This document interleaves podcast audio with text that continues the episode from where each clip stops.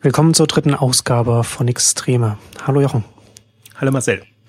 Heute wollen wir, was man wahrscheinlich schon ahnen kann, wenn man die letzten Tage so ein bisschen die, die, die Nachrichten verfolgt hat, werden wir heute natürlich ein kleines Zalando-Update machen über das Börsenprojekt Prospekt, was sie da jetzt ver, äh, veröffentlicht haben. Ähm, ich hatte sehr auf, auf Twitter auch kurz ähm, getwittert, als, als das was bekannt gegeben wurde, dass sie am, an einem Donnerstag die Presse eingeladen haben und dann den Mittwoch darauf dann den Börsengang verkündet haben und die Informationen dann äh, veröffentlicht haben. Auch inter, interessante, interessanter Ablauf.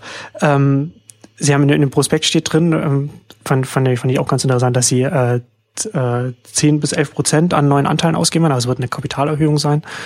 Ähm, ist auch noch, ist noch, steht, haben sie sich offensichtlich noch nicht festgelegt, weiß nicht, woran das dann, woran das dann fest, woran das dann festgemacht wird, ob es 10 oder 11 Prozent werden. Aber du hast dich jetzt, jetzt ausführlich auch mit den Zahlen auseinandergesetzt. Man kann ja jetzt, ähm, ist ja gerade für uns auch interessant, dass man da jetzt ein bisschen tiefer reingehen kann, sich angucken kann, wo Zalando steht. Hast da auch einige Beiträge dann auf Exciting Commerce ähm, dazu geschrieben. Und was ich auch nochmal interessant fand, weil wir hatten auch in einer Exchanges-Ausgabe auch darüber gesprochen, über das, äh, über das, äh, ich glaube Ende letzten Jahres war das dann oder, oder Anfang des Jahres, als, als das, als äh, Zalando die Zahlen veröffentlicht hat oder man die Zahlen dann bekommen hat, dass man jetzt nochmal sehen kann, wie, wie, wie sehr das dritte Quartal 2013 so, so ein Ausreißer war für Zalando. Das ist genau der, also das hat mich auch am meisten interessiert, was, was da eigentlich passiert ist oder warum das so, was um das letzte Jahr, also 2013, so schiefgegangen ist dann am Ende, weil es ja im ersten Halbjahr sah das ja wunderbar aus und als ob sie genauso nach Plan quasi das, das erreichen könnten und auch entsprechend profitabel beenden könnten und dann wäre das ja alles gar kein Drama gewesen. Es war jetzt nur so turbulent, ähm, weil sie dann eben am Ende letzten Jahres verkünden mussten, dass sie eben nicht profitabel sind und jetzt quasi von Quartal zu Quartal bangen mussten, ob sie das so hinbekommen. Und hm. äh, ich glaube, in der letzten Ausgabe hatten sie ja auch gesagt, das ist ja, sind ja Traumzahlen, Anführungszeichen, die sie jetzt vorgelegt haben. Also ähm, wenn, wenn da nichts getrimmt ist, dann haben sie sich auf jeden Fall extrem Mühe gegeben, die äh, so hinzubiegen, ähm, dass es eben jetzt, dass sie so dastehen, ähm, dass sie A profitabel sind, und B, äh, die Hoffnung verbreiten können, dass sie ähm, das Jahr profitabel abschließen können, was noch nicht so hundertprozentig sicher ist. Ähm, also insofern ist das jetzt nochmal eine, eine, eine wie soll ich sagen, kann man nochmal fundierter sich das angucken. Ich fand das generell, also ich habe dann, ich habe mir dieses dritte Quartal intensiv angeguckt, weil ich mir das ist so für mich so, da muss irgendwas schiefgegangen sein oder muss irgendwie was nicht, nicht nach Plan gegangen sein.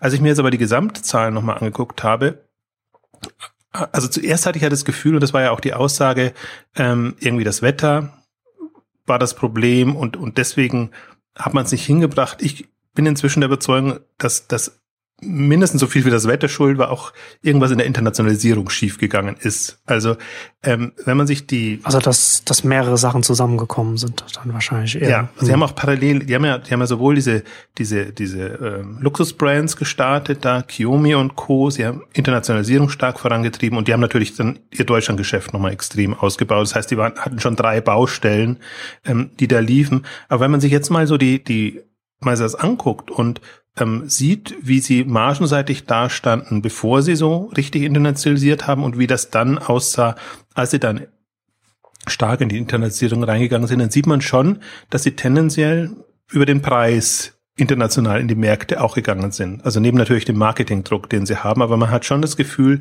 ähm, dass sie nicht ähm, denselben Weg gegangen sind wie, wie am deutschen Markt. Also müsste mich schwer täuschen. Es kann auch andere Gründe geben, warum jetzt da die, die Marge tendenziell zurückgeht, aber man sieht einfach, die ist, ist eingebrochen kann man nicht sagen, sondern die hat ein anderes Level erreicht jetzt in, in dieser Phase 2012 war noch und dann eher eher runtergegangen und natürlich dann in diesem dritten Quartal nochmal extrem runter, aber sie ist immer im dritten Quartal, ist tendenziell eine sehr niedrige Marge, was vermutlich auch daran liegt, dass eben Abverkaufssaison ähm, dann da ist. Aber interessant eben zu sehen, dass sie jetzt im zweiten Quartal 2014 ähm, wieder eigentlich so ein Level erreicht haben, was sie ursprünglich mal hatten. Also ich hm. kann mir vorstellen, dass extrem ähm, Richtung Marge jetzt optimiert wurde und dass man sagt, wir müssen, ähm, also wir müssen da das in irgendeiner Form solide hinbekommen, selbst wenn es auf Kosten des Wachstums geht. Weil es jetzt die Zahlen sind, die man der Öffentlichkeit präsentiert für den Börsengang. Das zum einen, und ich glaube, die braucht man auch, um, um nachhaltiges, tragfähiges Geschäft ja. zu betreiben in dem Bereich. Was ich an den zweiten Aspekt, den ich hier spannend fand, den man natürlich jetzt auch so ein bisschen sieht, sagen sie ja auch immer, Retouren gehören zum Geschäftsmodell. Das ist quasi ein Kostenblock, also kostenfreie Hin- und Rückversand letztendlich. Ähm, das ist ein Kostenblock, den haben wir drin und so haben sie das jetzt auch gemanagt. Also so ist das auch eigentlich ganz schön aufgebaut. Man sieht, wie sie einen großen Marketing-Vertriebsposten haben und man sieht, wie sie einen großen in Anführungszeichen Logistikposten haben, wobei da alles einfließt von der Webseitengestaltung, Produktdarstellung und Contentproduktion. Also da, da fließt alles rein, was nicht Marketing Kosten sind, aber man kann davon ausgehen, dass einer der größten Posten eben dann ähm, Retouren, ähm, Abwicklung, also Versandabwicklung und Retouren, ähm, Vereinnahmung und all das ähm, ist. Und das sieht man auch marketingseitig sind sie extrem nach unten gegangen, speziell jetzt in dem ersten Halbjahr 2014, was zum Teil auch daran liegt, dass sie eben wirklich auf Stammkunden bauen können. Das war auch noch eine interessante Info, also wo sie jetzt so ein bisschen paar Zahlen zumindest rausgerückt haben, also nicht sehr super aussagekräftig und natürlich sehr, wie man sie auch hören will. Aber es, es geht in die richtige Richtung. Und ähm, dass man eben sieht, auch bei den Logistikkosten kommen sie natürlich nicht so schnell so weit runter. Also das ist halt ein relativ fixer Block, weil er natürlich auch an den ähm, verkauften Produkten dranhängt. Aber man sieht trotzdem, dass sie da ähm, also dass sie da optimieren, dass sie besser werden in kleinen, viel kleineren Schritten, als sie es im Marketing-Bereich ähm, natürlich ähm, deichseln können. Ähm, aber es geht voran und sie haben jetzt die eigenen Logistikzentren und, und haben ja viel anders organisiert. Und ich glaube, da, da haben sie prozessseitig auch ähm, natürlich mit die größten Chancen oder ähm, irgendwann geht's halt aus dem Improvisieren, Improvisieren raus und man überlegt sich, wie man dauerhaft eine, eine, eine tragfähige Logistik aufbaut.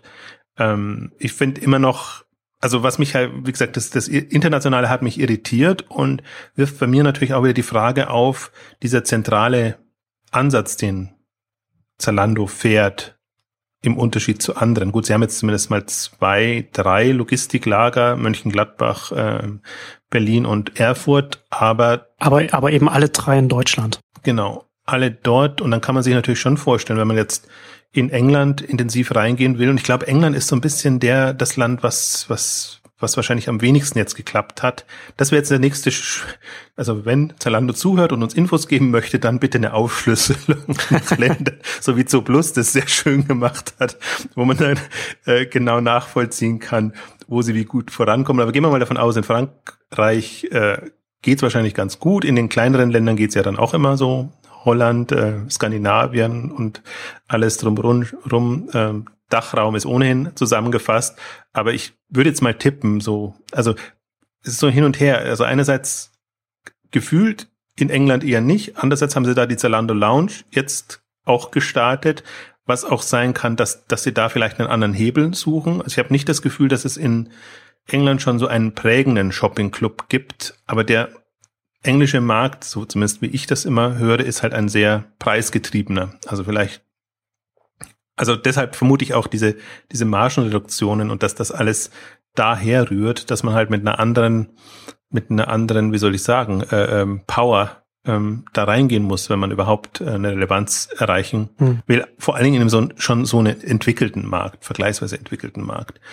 Hm, also das sind alles so jetzt, jetzt Grunderkenntnisse, die man sieht. Also aus, aus meiner Sicht, wenn ich jetzt so ein kurz Zwischenfazit ziehen würde, dann ist es, ist auf jeden Fall sichtbar, dass das, also Zalando, einige haben immer noch die Hoffnung, aber Zalando wird ja nicht, wird nicht mehr weggehen. Also das kann man schon sagen. Sie haben also wer das, wer das jetzt noch hofft, ist ja auch illusor. Also da ist, hat man eine Halluzination, wenn man das jetzt noch hofft.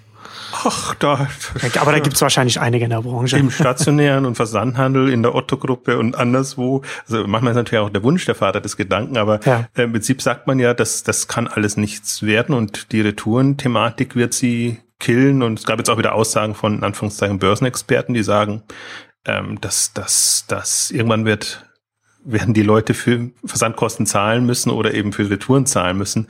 Ähm, das geht kostenseitig einfach nicht. Aha, okay. Aber also das, das ist so eine, das ist immer noch eine, ich finde, finde auch, das ist so eine naive Wahrnehmung und Vorstellung, weil, weil man, glaube ich, auch Zalando dann anders wahrnimmt als, als das, und sie haben ja nie was anderes behauptet. Also sie, sie wollen ja das Geschäftsmodell, was quasi Seppos in USA erfolgreich, aber auch nicht sehr margenträchtig, lukrativ etabliert hat, äh, im deutschen Markt bringen und dadurch, dass sie einfach jetzt und muss einfach, was man diesen Zahlen auch nochmal ansieht, diese Leistung sehen. Also innerhalb von, von fünf Jahren von null auf jetzt Juli bis Juli zwei Milliarden Euro Nettoumsatz. Das heißt, man kann jetzt auch ein bisschen hochrechnen. Faktor 2,5, 2, 2,5 muss man immer rechnen. Das ist das, was sie raus und wieder rausschicken und wieder zurückbekommen zum Teil. Also, aber was, was da an, an Volumen getrieben wird, und Sie haben es auch nochmal deutlich gemacht mit den ähm, Bestellungen, die pro Monat, pro Jahr ähm, rausgehen, also da, was da umgeschlagen wird an Ware, ist enorm und wenn man, also so viel Professionalität muss man selbst einem Zalando, wenn man nicht so viel von ihm hält, schon zugestehen. Das ist schon auch eine Leistung, das, das hinzubekommen und, und äh, zu organisieren, vor allen Dingen auch das Wachstum, dann das darunterliegende Wachstum zu organisieren. Und man sieht es ja auch an den Mitarbeiterzahlen, ich glaube so 7000 oder so waren das ähm, jetzt als, als, als Angabe, ähm, die, die einfach da dahinter stehen das ist klein, kein kleines, wackeliges äh, Startup mehr, sondern das ist halt ein Wachstumsunternehmen, wie es im Buche steht eigentlich, also mit allem für und wider. Äh, natürlich kann man sagen, die, die Zahlen sind jetzt mh, hm, nicht so, also was, was mich so ein bisschen also was sie halt in den Griff bekommen muss, ist diese Volatilität, die noch drin ist. Also das schwankt halt schon sehr von Quartal zu Quartal. Mal geht's gut, mal geht's weniger gut, mal geht das eine schief, glaube ich, eher umsatzseitig schief, wenn das Wetter nicht passt, mal geht's halt prozessseitig schief oder geht die Internationalisierung schief. Also ähm, man kann ja davon ausgehen, irgendwas geht immer schief, aber die Frage ist, wie es dann grundsätzlich passt und das wird ja auch passen, wenn du jetzt zehn Prozent Wachstum hast, wie es dann irgendwann mal so ein typischer Versender hat, dann kannst du das ja auch steuern, weil du Erfahrungswerte hast. Dann, dann geht das einigermaßen. Ich finde aber ohnehin Mode Handel ist mit das Schwierigste durch die Saisonalität und durch die ständig wechselnden Trends. Das ist nicht so berechenbar, als wenn du jetzt einen, äh, keine Ahnung, Fahrradversender bist oder irgendwie was. Oder was Elektronik hast. zum Beispiel. Oder was, ja, Elektronik, also Elektronik wird auch zunehmend schwieriger durch die schnelle Taktung und der Produktwechsel. Ich wollte ja. auch fast sagen, Elektronik, habe mir gedacht, nee, ja, stimmt, das sehe, stimmt natürlich, ja, ja. Stimmt, da ist ja, das, das ist, ist volatiler geworden in den letzten Jahren. Schon sehr trendy Fall, ja. und, und äh, ja. lifestyleig geworden nicht so, dass man seinen Fernseher mal anschafft für fünf bis zehn Jahre und dann die nächste Generation zur nächsten IFA alle paar, paar Jahre kommt. Das ist ja auch fast alles, jedes halbe Jahr oder alle drei Monate, dass da irgendwie hm, wirkliche Neuheiten kommen. Aber im Mode natürlich nochmal komplett anders, ein komplett ja. anderer Markt. Also das ist auch, finde ich, was man da, wo man einfach Respekt haben muss, ähm, in welcher Größenordnung, in welchem Stil die das jetzt angegangen sind und auf welches Level die das getrieben haben. Es war ja interessant, ähm, inspiriert durch unsere letzte Ausgabe, hatte ich ja nochmal bei Buhu nachgeguckt, ähm, wie die, wie die Zahlen da sind und die hatten dann eben auch, seit ich das letzte Mal geguckt habe, den neuen Geschäftsbericht vorgestellt und eben auch die Unterlagen dazu. Ähm, da sieht man die, wie gut die auch unterwegs sind auf einem ganz anderen Level. Aber das ist ein interessantes Gegenbeispiel. Das war ja auch die, die ähm, Hypothese oder das, was, was ich das letzte Mal angemerkt habe. Ähm, man kann schon gut und lukrativ Online-Modehandel betreiben, ähm, aber das, was Zalando halt macht in, in diesem großen Stil, ist nochmal komplett was anderes, als was ein kleiner Händler macht, der jetzt eben eher im Billigsegment ist. Und das Faszinierende für mich in dem Modemarkt ist ja gerade, wir haben die, die super billig Händler, wo ich jetzt Boohoo dazu zähle und, und andere oder jetzt auch im stationären Kick, Primark und wie sie alle heißen. Und wir haben den Luxushandel, der schon immer gut funktioniert hat mit Netter Porté und, und Jokes und, und andere. Und dann haben wir so diese Zwischenwelt, die jetzt gekommen ist mit Asos und Zalando ist ja auch so weder billig noch, noch Luxus, sondern dieser Massen. Hm. Äh, Universalmode ähm, Versender. Natürlich, da kannst du es am ehesten noch noch skalieren, wobei Primark zeigt, dass man es auch im kleinen, äh, also im Billigsegment ähm, machen kann. Also das ist schon, das ist schon gerade faszinierend, in dieser, finde ich, in dieser Modewelt zu beobachten, ähm, in, in welche Richtungen das gerade geht und dass die sich ja, hatten wir auch das letzte Mal erwähnt, sich gegenseitig nichts nehmen. Also die haben ihre Zielgruppensegmente und die sind alle komplementär jetzt. Da kann man kann nicht sagen, dass ein, dass ein Zalando mit einem Asus in direkten Wettbewerb steht, weil die Zielgruppe da unterschiedlich ist. Also Asus viel jünger als, als Zalando. Jux auch wieder ein anderes Modell. Und ähm, was, was ich nochmal faszinierend fand, hatte ich auch ja in dem Beitrag dann separat gemacht, dass ähm, die Zalando Lounge gut funktioniert also im, im, wobei das ist am schwierigsten einzuschätzen. Es läuft bei Zalando unter Sonstiges. Da kann auch anderes drin sein, aber von den, von den Wachstumsraten und was mich halt wie soll ich sagen, ähm,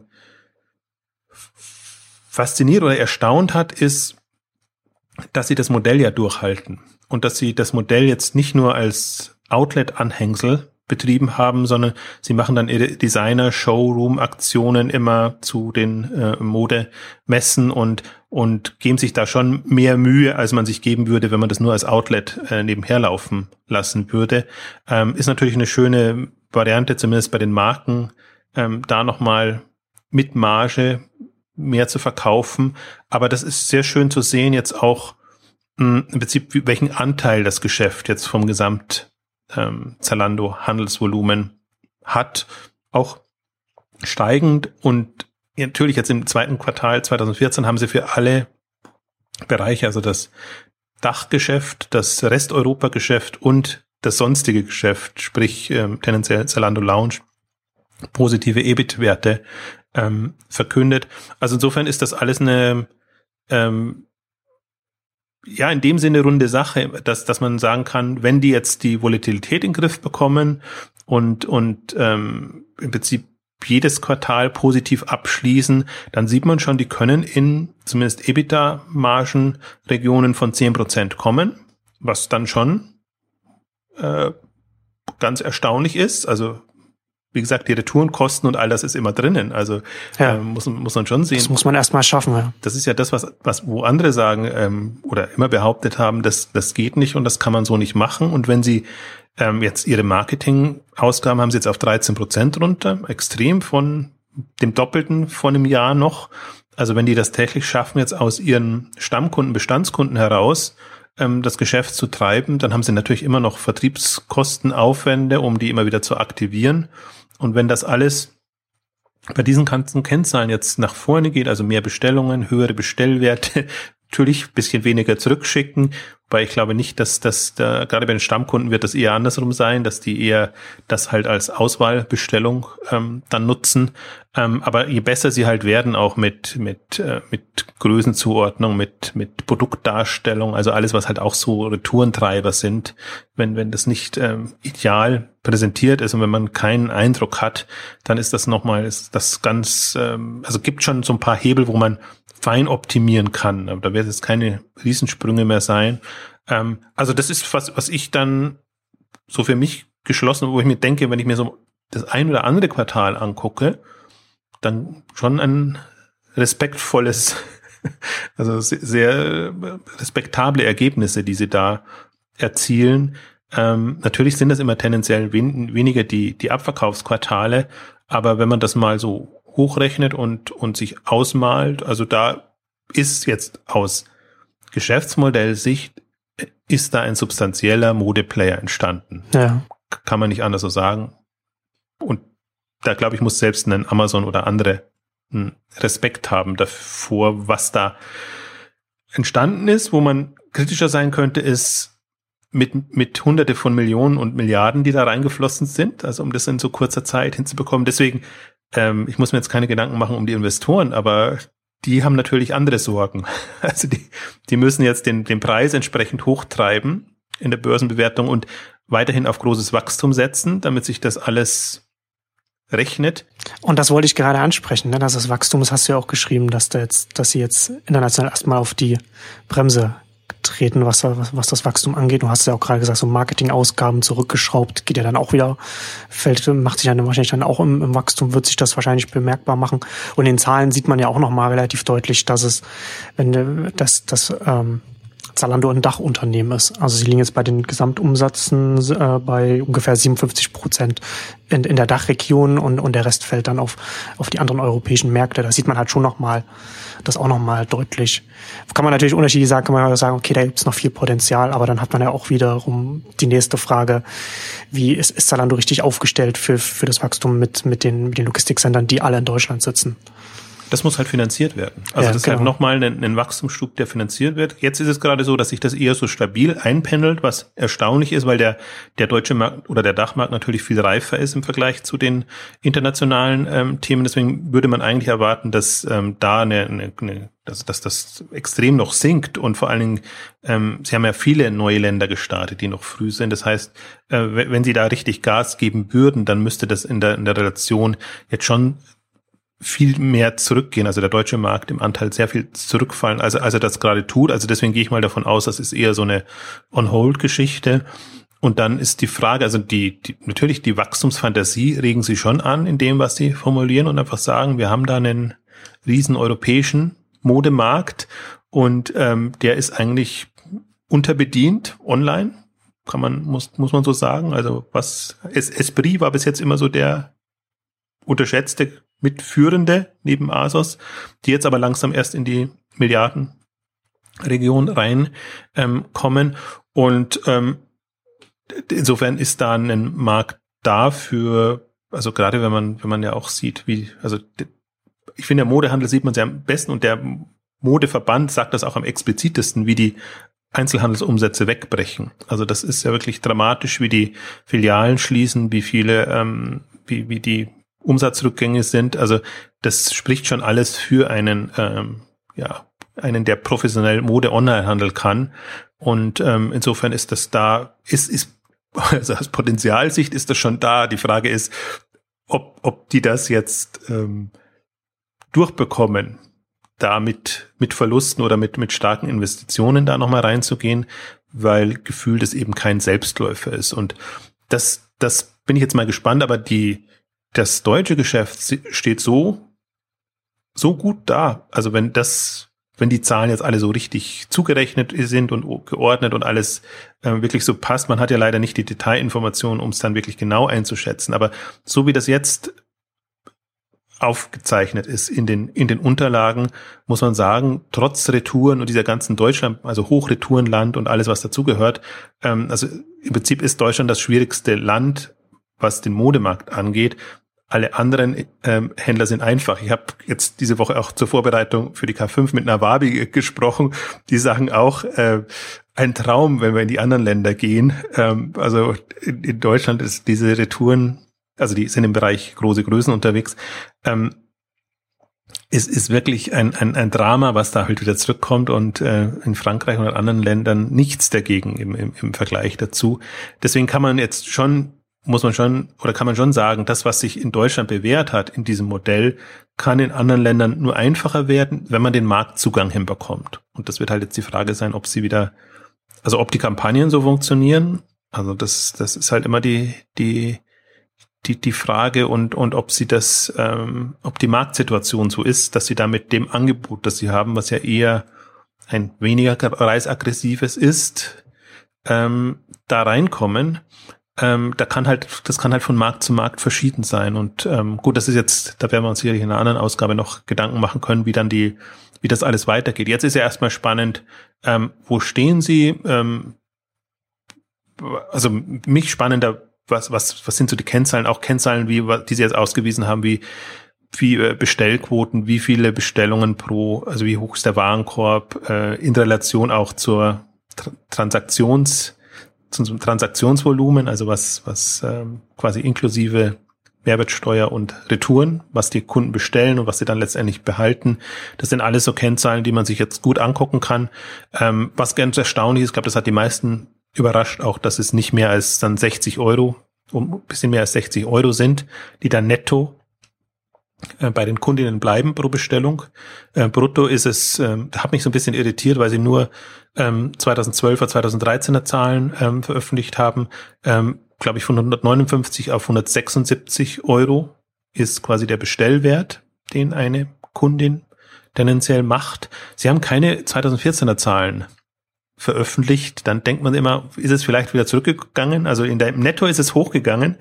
Ähm, ist es, ist, ist und wenn das jetzt brutto zurückgegangen wäre, würde ja nur bedeuten, dass, dass sie dann doch bei den Retouren besser geworden sind. Muss ja gar nicht so ein negativer Faktor sein.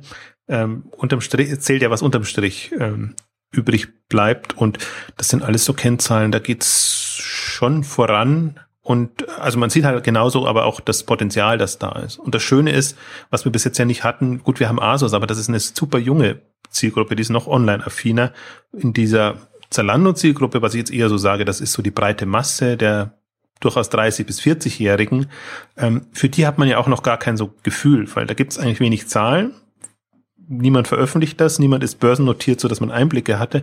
Und das ist aber natürlich jetzt langsam die, die kaufkräftige, lukrative Zielgruppe, die dann auch Jobs haben und äh, im, im Vergleich zu den ganz Jungen, die halt wirklich immer auf sehr auf das Geld schauen müssen und äh, auf das Geld ihrer Eltern angewiesen sind. Also deswegen kann man da nochmal, finde ich, finde ich ohnehin, das ist das Spannendste in diesem Jahr. Äh, wir haben so viele gute Infos bekommen. Wir haben, wir haben AO.com mit, mit Haushaltsgeräte, also ein ganz eigenartiger Bereich. Wayfair hat jetzt seine Unterlagen veröffentlicht, Zalando hat es veröffentlicht, Boohoo haben wir als, als Unterlagen. Also es gibt so jetzt ähm, substanzielle Kennzahlen für die ganzen Online-Pure-Player, denen man ja immer nichts zugetraut hat. Zu Lili muss ich auch noch sagen, im, im, im Shopping-Club-Bereich. Also wir haben da auch jetzt ähm, Referenzbeispiele und man sieht, die stehen alle ganz gut da im Rahmen ihrer, also als Wachstumsunternehmen, aber selbst als wenn man nicht nur den Wachstumsaspekt berücksichtigt, ähm, nicht so wie, wie immer geunkt wurde, das sind alles so quasi Hallodris, die halt äh, ohne nichts verstehen von Versandhandel und, und sich schwer tun oder die, die halt ohne VC-Kapital, Venture Capital muss man sagen, oder VC-Geld ähm, wachsen, ähm, die halt, das ist halt, ich nenne es bodenständig versus diese Wachstumsansätze, wo man halt mit Verlusten groß wird, aber mit dem Ziel, ein, trotzdem mit dem Ziel, ein tragfähiges Geschäft aufzubauen. Und das wurde ja quasi aus unterschiedlichsten Richtungen ähm, standen all die Unternehmen immer in der Kritik. Und jetzt sieht man halt, und ich finde, jetzt ist noch so eine Phase, ähm, wo die seriöseren an die Börse gehen und, und äh, ihre Unterlagen öffentlich machen. Es wird sicherlich jetzt so im, im, im Windschatten so eine Welle geben, wo auch wieder einiges hochkommt, wo man dann auch denkt, boah, das ist aber, das ist aber hingetrimmt und dann gibt es ja die ganzen Tricksereien, wie wir sie erkennen aus den New Economy Zeiten, wie man sich auch Umsätze einkaufen kann und alles, was damit zusammenhängt. Abschließend eigentlich noch zwei Bemerkung, was mich gewundert hat, ist, Zalando will an den geregelten Markt, ähm, im Unterschied zu Rocket Internet, die ja tendenziell ungeregelt sind und eigentlich auf nachvollziehbarer Weise, ja, ja. weil, weil Zalando wirklich ein, ein, ein Substanz, also das sieht man schon, dass das das hat Chancen auf Profitabilität und ist halt einfach schon so so weit, so reif, dass es auch Sinn macht. Also kann dann irgendwie so auf absehbare Zeit mal das ersetzen, was durch Akandor und andere Handelshäuser, die ja aus der Börse durch das Börserraster gefallen sind und inzwischen auch nicht mehr am, am, Markt sind. Also Metro ist jetzt noch das einzige, aber die sind auch aus dem, aus dem DAX in Richtung MDAX ähm, gereicht worden. Ähm, also das kann schon jetzt ein, ein also wir mal ein Handelsunternehmen sein an der Börse, das auch entsprechend in den, in den, ja, prägenden äh, ähm, Listen und und und äh, Unternehmen bei den prägenden Unternehmen dabei ist, gerade wenn jetzt noch so ein Wachstum da ist. Und was mich so ein bisschen die Schockmeldung für mich war ja diese Woche die dieses diese Fashion Group von Rocket Internet. Da habe ich mir gedacht, ui, der, Zus der Zusammenschluss. Ja, dass die all ihre internationalen sehr unterschiedlichen vom, vom, vom, von der Region, vom Ansatz, im Prinzip auch von der, vom Reifegrad in eine Fashion, Global Fashion Group gepackt haben, habe ich mir gedacht, oh Gott, oh Gott, hoffentlich muss Zalando nicht mit denen fusionieren. Das wäre für mich so, also das wäre für mich aus Zalando Sicht so ein bisschen der GAU, wenn, wenn irgendwie da eine, eine, eine, eine Verbindung zustande kommen muss, weil auch jetzt wie, wie Zalando dasteht und so, das ist alles sehr, substanziell und da kann man im, im Einzelnen ein paar so, kann man an Dingen rummäkeln und so ein paar Punkte schon finden und sich überlegen, warum jetzt das zweite Quartal so gut aussieht. Aber wenn man im Vergleich dazu diese ganzen anderen hat, wo, wo wirklich, also A ist es Kraut und Rüben und, und B ist es halt, also das, was, was jetzt da gemacht wurde, ist natürlich Gutes und Schlechtes alles so in einen Topf zu werfen, so dass man dann nicht mehr unterscheiden kann, hm. was entwickelt sich jetzt besser, was entwickelt sich jetzt weniger gut. Und das ist natürlich. Es macht ein bisschen den Eindruck, ne, dass man dann halt nicht, dass die, die, die, die fünf Shops, die da zusammengelegt werden, dass man die dann nicht einzeln dann im Prospekt dann ausweisen muss, sondern dass man das dann unter einem Dach dann zusammenfassen kann und dann da die Kennzahlen dann äh, ausgeben kann. Gefühlt ist das gerade so eine Strategie von, von Rocket Internet, ähm, dass sie da, also einerseits Spreu vom Weizen trennen, hatten wir ja schon eine Ausgabe gemacht, aber andererseits halt auch manches so einfließen lassen, was vielleicht nicht so gut ist und was sich da unter dem Dachverbund ähm, nicht mehr so dramatisch wirkt, wie es wirken würde, wenn es einzeln noch ähm, getrackt werden könnte. Und da sind ja die, die Kennzahlen öffentlich. Ich habe ja auf dem Beitrag auch nochmal darauf hingewiesen.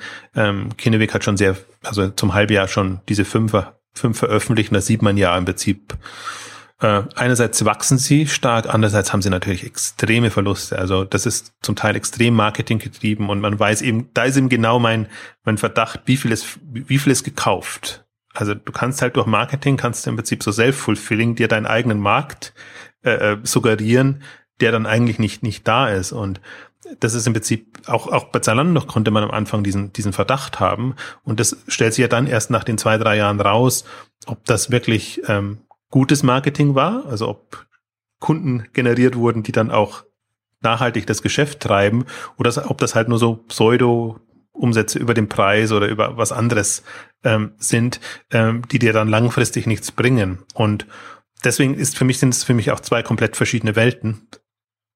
Zalando einerseits, Rocket, auch wenn es jetzt die, die Fashion Group ist. Andererseits, zweiter Aspekt natürlich auch noch, fand ich jetzt bei, bei Rocket ähm, interessant, dass sie es jetzt nochmal eine Stufe dazwischen gehalten haben, um den Wert zu treiben. Also bei den anderen war es ja immer so, wir, wir nehmen die dann direkt in die, in Rocket Internet rein und verkaufen sie dann an der Börse. Hier ist jetzt quasi wir, wir gehen nochmal vorher, machen eine Fashion Group, wir nehmen die Fashion Group dann wahrscheinlich in Rocket Internet rein und gehen dann damit an die Börse, können die eventuell abspalten und irgendwie was machen.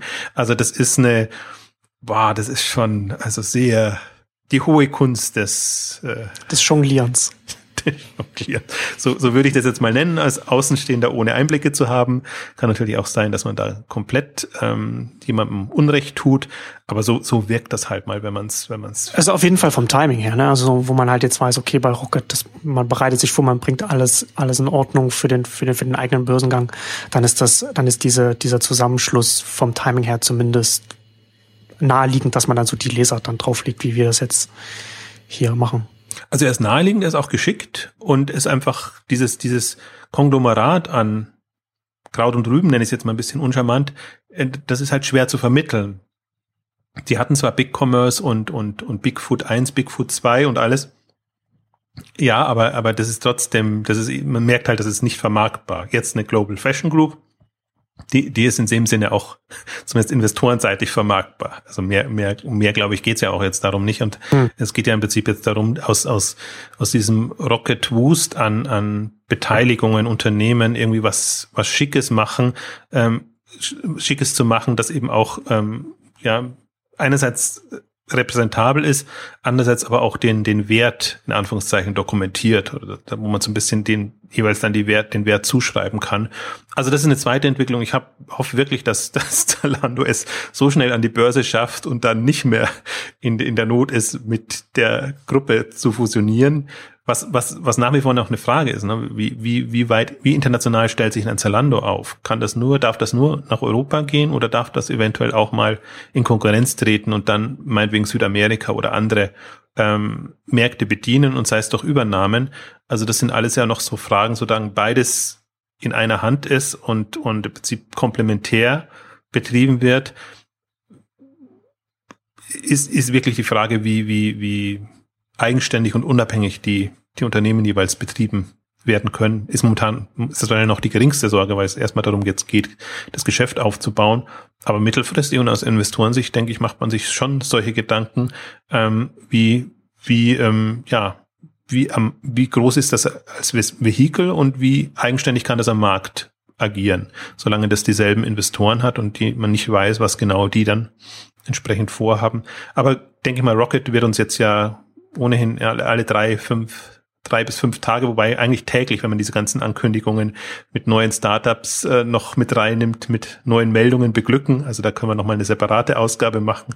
Spannend war, fand ich jetzt heute einfach nochmal ein Update zu Zalando, weil da ist im Prinzip jetzt eine Phase abgeschlossen. Die sind jetzt ähm, quasi öffentlich. Jetzt wird man, dürfen sie ja wieder nichts mehr sagen, deswegen wird man jetzt sehr wenig ähm, hören. Also kann jetzt nicht, also außer irgendwelche Marketing- und PR-Meldungen wird da jetzt, denke ich mal, auch wenig kommen im Börsenumfeld. Ende für Ende äh, September war jetzt angekündigt, dass sie dann irgendwie einen Kurs bekannt geben und äh, quasi die nächsten Schritte einleiten. Ich gehe mal davon aus, Alibaba wird man jetzt noch abwarten, wie das jetzt alles so wird. Und dann werden sowohl Zalando als auch Rocket entscheiden, ob sie da mitgehen oder ob das ihnen zuträglich ist oder ob sie eine andere ähm, Schiene fahren müssen. Ähm, eines eine hat mit dem anderen auch überhaupt gar nichts zu tun, aber das ist halt jetzt so die, diese, diese Phase, so dass man auch in der Berichterstattung wird man halt immer in einen Topf geworfen. Jetzt kommt diese große. Man kann ja da auf der Welle der Berichterstattung dann halt mitschwimmen. Genau, das, das, darum geht's ja wahrscheinlich ähm, hauptsächlich. Und insofern, ja, sicherlich zu Zalando gäbe es auch noch einiges ähm, zu sagen, aber das können wir dann in separaten Ausgaben äh, nochmal machen, auf einzelne Kennzahlen einzugehen und natürlich im Blog. Ähm, auch immer, wenn ich dann wieder dazukomme nach der K5, wird das nochmal intensiv beleuchtet und auch im Vergleich zu den anderen. Und was wir auch ein bisschen vernachlässigt haben, ist äh, die Unterlagen von Wayfair, Vorbild von Home24, zu ähm, beleuchten. Also da gibt's auch, äh, jeder, der Lust hat, sollte sich da wirklich mal sollte da wirklich mal reinschauen und sich rein vertiefen. Auch wunderbare Kennzahlen zu, ähm, die haben ja Geschäftsmodell gewechselt, aber auch zu Stammkunden oder Nicht-Stammkunden und alles, was da so an, was man eigentlich ähm, immer gern hat, aber nicht bekommt, um, um, um ein Geschäftsmodell einzuschätzen, ähm, kann ich sehr empfehlen, wird dann spätestens, wenn die den Börsengang endgültig ankündigen oder nach der K5, dann sicherlich auch im Blog wieder intensiv zu finden sein. Also wenn es eine Konstante in diesen Tagen gibt, dann dass uns nicht das Material ausgeht. Ja, man kommt nicht, man kommt nicht da hinterher, das, sich damit zu beschäftigen und, und, und zu analysieren. Gut, da kommen wir zum Ende mit unserer heutigen Extremausgabe zum Zalando-Börsengang oder angekündigten Börsengang. Ähm, und vielen Dank fürs Zuhören und bis zum nächsten Mal. Tschüss. Tschüss.